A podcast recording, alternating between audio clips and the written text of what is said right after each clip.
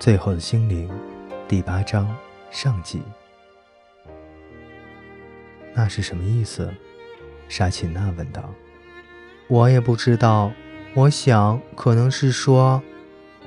小精灵停了下来，那只狗跳了起来，向远处什么东西叫着：“哦，你看，一棵会动的树。”小精灵说道：“那不是树，是个巨人。”沙琴娜低声说：“真的，那是个巨人。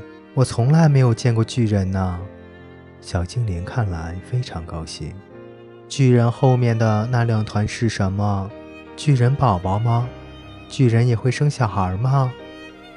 在巨人后面的是两个我见过最高大，也是武器最多的人。蒙瑟尔一面回答，一面后退。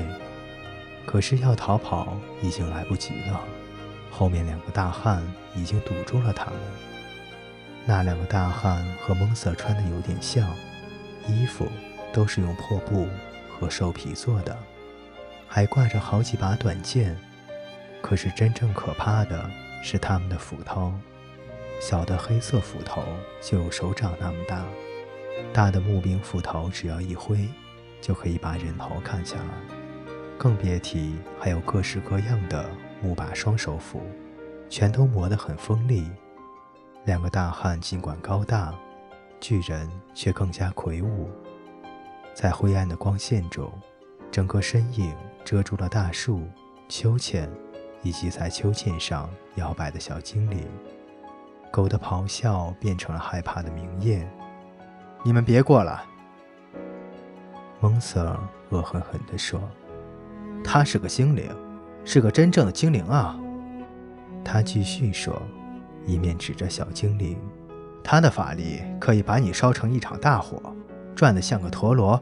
他可以封住你的喉咙，让你不能呼吸，像被吊死一样。”那不是真的，不是真的，不是真的！不对，不对，不对！小精灵抗议道：“蒙 Sir 为什么要说那么可怕、恐怖又恶心的话呢？”说我们会做的那些事全都是骗人的，我们不会伤害任何人，我们不会伤害任何人，我们不能伤人，因为如果我们伤了什么人，我们所造成的伤害原先在我们脑子的外面，就会跑到我们头脑里面去伤了自己，因为我们脑袋外面的一切全都会到脑袋里，而脑袋里的一切又都会到脑袋外。小精灵已经受够了让人家看不起，受够了别人说他和主人的坏话，他再也受不了了。蒙瑟这下可哑口无言了，两个大汉也哑口无言。他们看看蒙瑟，再看看小精灵，然后又看看蒙瑟，然后又看看小精灵，然后继续再看看蒙瑟，再继续看看小精灵。好奇怪的家伙！比较矮的大汉一脸困惑地对蒙瑟说：“你上辈子做了什么坏事？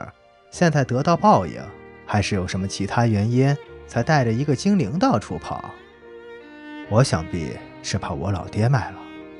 蒙瑟尔同意道：“巨人吃精灵。”巨人口沫横飞地说着，走了过来。狗呜咽着，越来越害怕。但还是勇敢地叫了两声。你不能吃它，它还是个小娃娃。蒙瑟说：“一个小小孩。”沙琪娜说：“才刚出生不久。”小家伙自己解释着：“巨人吃精灵。”巨人又说了一遍。小精灵开始笑了起来：“对呀，当然嘛，还要加迷迭香，这叫做讽刺。”他笑容满面，巨人呆住了，一直看着小精灵的笑脸，好像看着一只正在飞的驴子，或是月亮从天上掉下来被当成足球踢。小精灵向巨人走去，巨人的脸上完全没有表情，像戴了个石像面具。小精灵已经习惯看到皱眉、生气或担心的面孔，因此像那空白的表情。反而觉得安心。巨人的皮肤有鳞片，像蜥蜴的皮，根本就像动物。这让小精灵特别的高兴，因为蜥蜴生活在阳光中，而阳光很美。巨人的脸也很像蜥蜴，而且和蜥蜴的皮一样。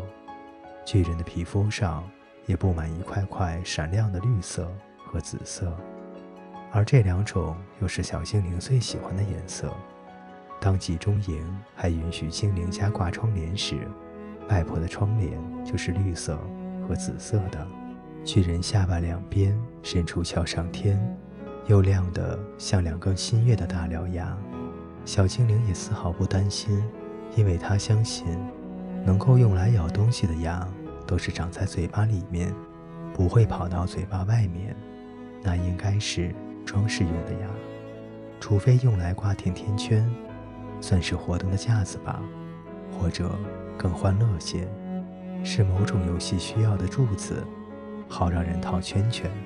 这个想法使他的心里充满了快乐，快乐像壶里煮开了的水，这水还冒着泡，也让周围所有人都感受到了。各位听众朋友，《最后的精灵》第八章上集为您播讲完毕。欢迎您的继续守候与收听。